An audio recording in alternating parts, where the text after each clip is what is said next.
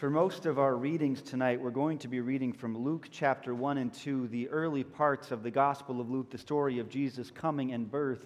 But for the message tonight, and to, to kick off this sermon, we're going to read a little bit from the Old Testament from Micah 7, verses 18 to 20. But before we read that, let's pray.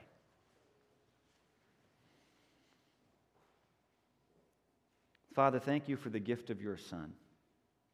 And thank you for the gift of, of the Bible in which we hear the stories of Jesus and we hear the story by which we can shape our own lives. Lord, tonight help us to hear you clearly as you speak to us through, through Micah and through the Gospel of Luke and through my words. And Lord, we ask that you receive our praises as we bring you, bring you the best of what we have. We pray all this in Jesus' name. Amen.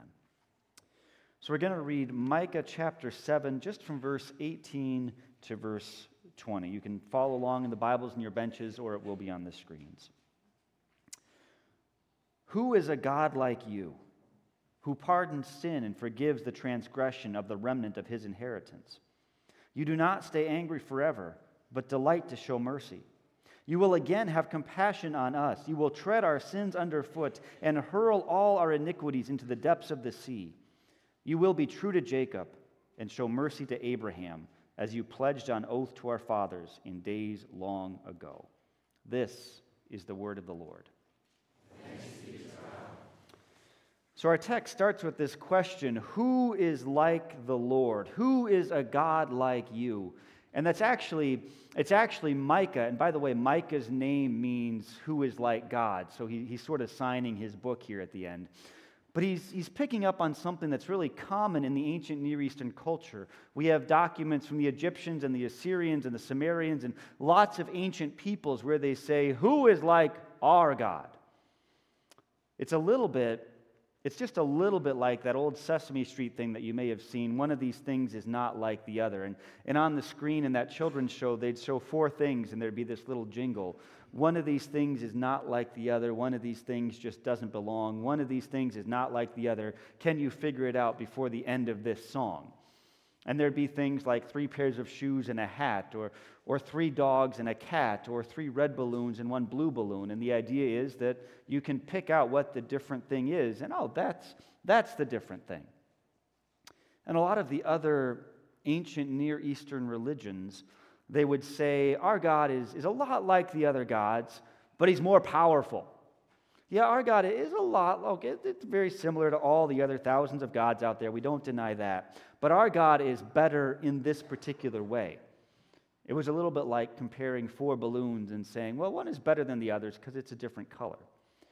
So Micah is taking that game that would have been familiar in his context, but he's presenting it in a radically different way. Because when Micah asks, Who is a God like ours? he is not saying, Well, our God's a little bit better than the other gods. Our God is like the other gods, but more so.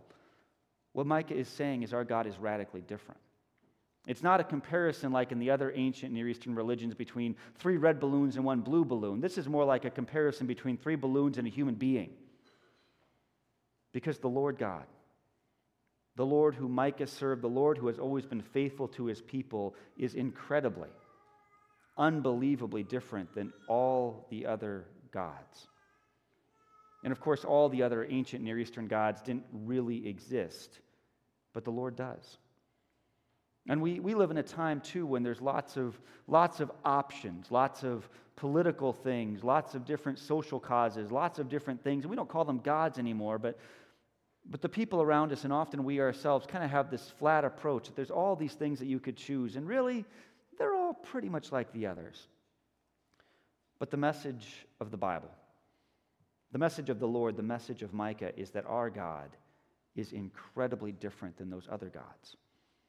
And then the, the way that Micah highlights that difference, the thing that he shows us, is amazing. You see, most of the other things, most of the other documents that we have say, our God is big and strong, and he's stronger than your God and can beat up your God. And Micah doesn't go there. Micah, if anything, goes the opposite direction. And he says, No other God is like our God because our God, because the Lord delights to show mercy. The key distinction between the Lord God and the other gods is that the Lord God, he pardons sin. He forgives transgression. He releases his anger. He delights to show mercy. He treads our sins underfoot. He hurls our iniquities into the depths of the sea from which there is no coming back. The Lord God is gracious and compassionate. And this actually is a sign of greatness. It is, it is really only those who are not that powerful who have to puff themselves up and act all strong and mighty because deep down they're insecure and afraid. But if you know a person, if you know a power that is truly secure, that is truly powerful, they are not worried about things like that. And so they can afford to appear weak because they know they are strong.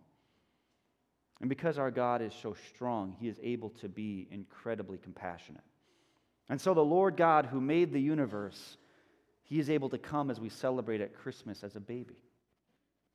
He is able to become the weakest of the weak because he delights to have mercy because he loves you and he loves me. The Lord delights to show mercy, and the Lord is faithful and true, Micah tells us. A lot of the ancient Near Eastern gods were very fickle. They would make a promise, they would break a promise. They would be on your side, they would be not on your side. And all the other causes that we might buy into today to, to give our lives meaning or hope or stability, they all let us down. We might look to possessions and accumulation, to having more and more. We might, we might look to relationships, to family or friends. We might look to having a, a comfortable, tranquil life. We might look to, to supporting a political cause. We might look to leaving some kind of legacy. And, and none of those things can really, can really help us make it through. They all fail, they all fall apart. But Micah tells us, and the Bible tells us, that the Lord is true and he is true in the sense of being entirely faithful and steadfast. What the Lord promises, he will do. Micah looks back to the promises made to the patriarchs, to, to Abraham and to Jacob.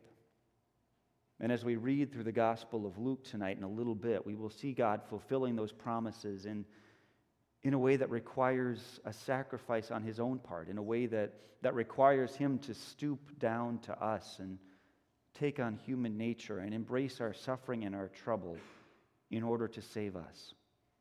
God is so faithful that no matter what it costs him, he will bring us to be with him. So, who is, who is a God like our God? There is no other God like our God. So, tonight, even tonight, the Lord delights to show his mercy on us forever. Yes, forever the Lord is faithful. Let us celebrate our merciful and faithful God. Let's pray. Father, we are grateful. We are grateful for all you do for us, for all you have done, for all you will do. And Lord, we pray that tonight you continue to accept our praises and continue through your word to tell us the story of the good news of Jesus Christ, born to save us. Amen.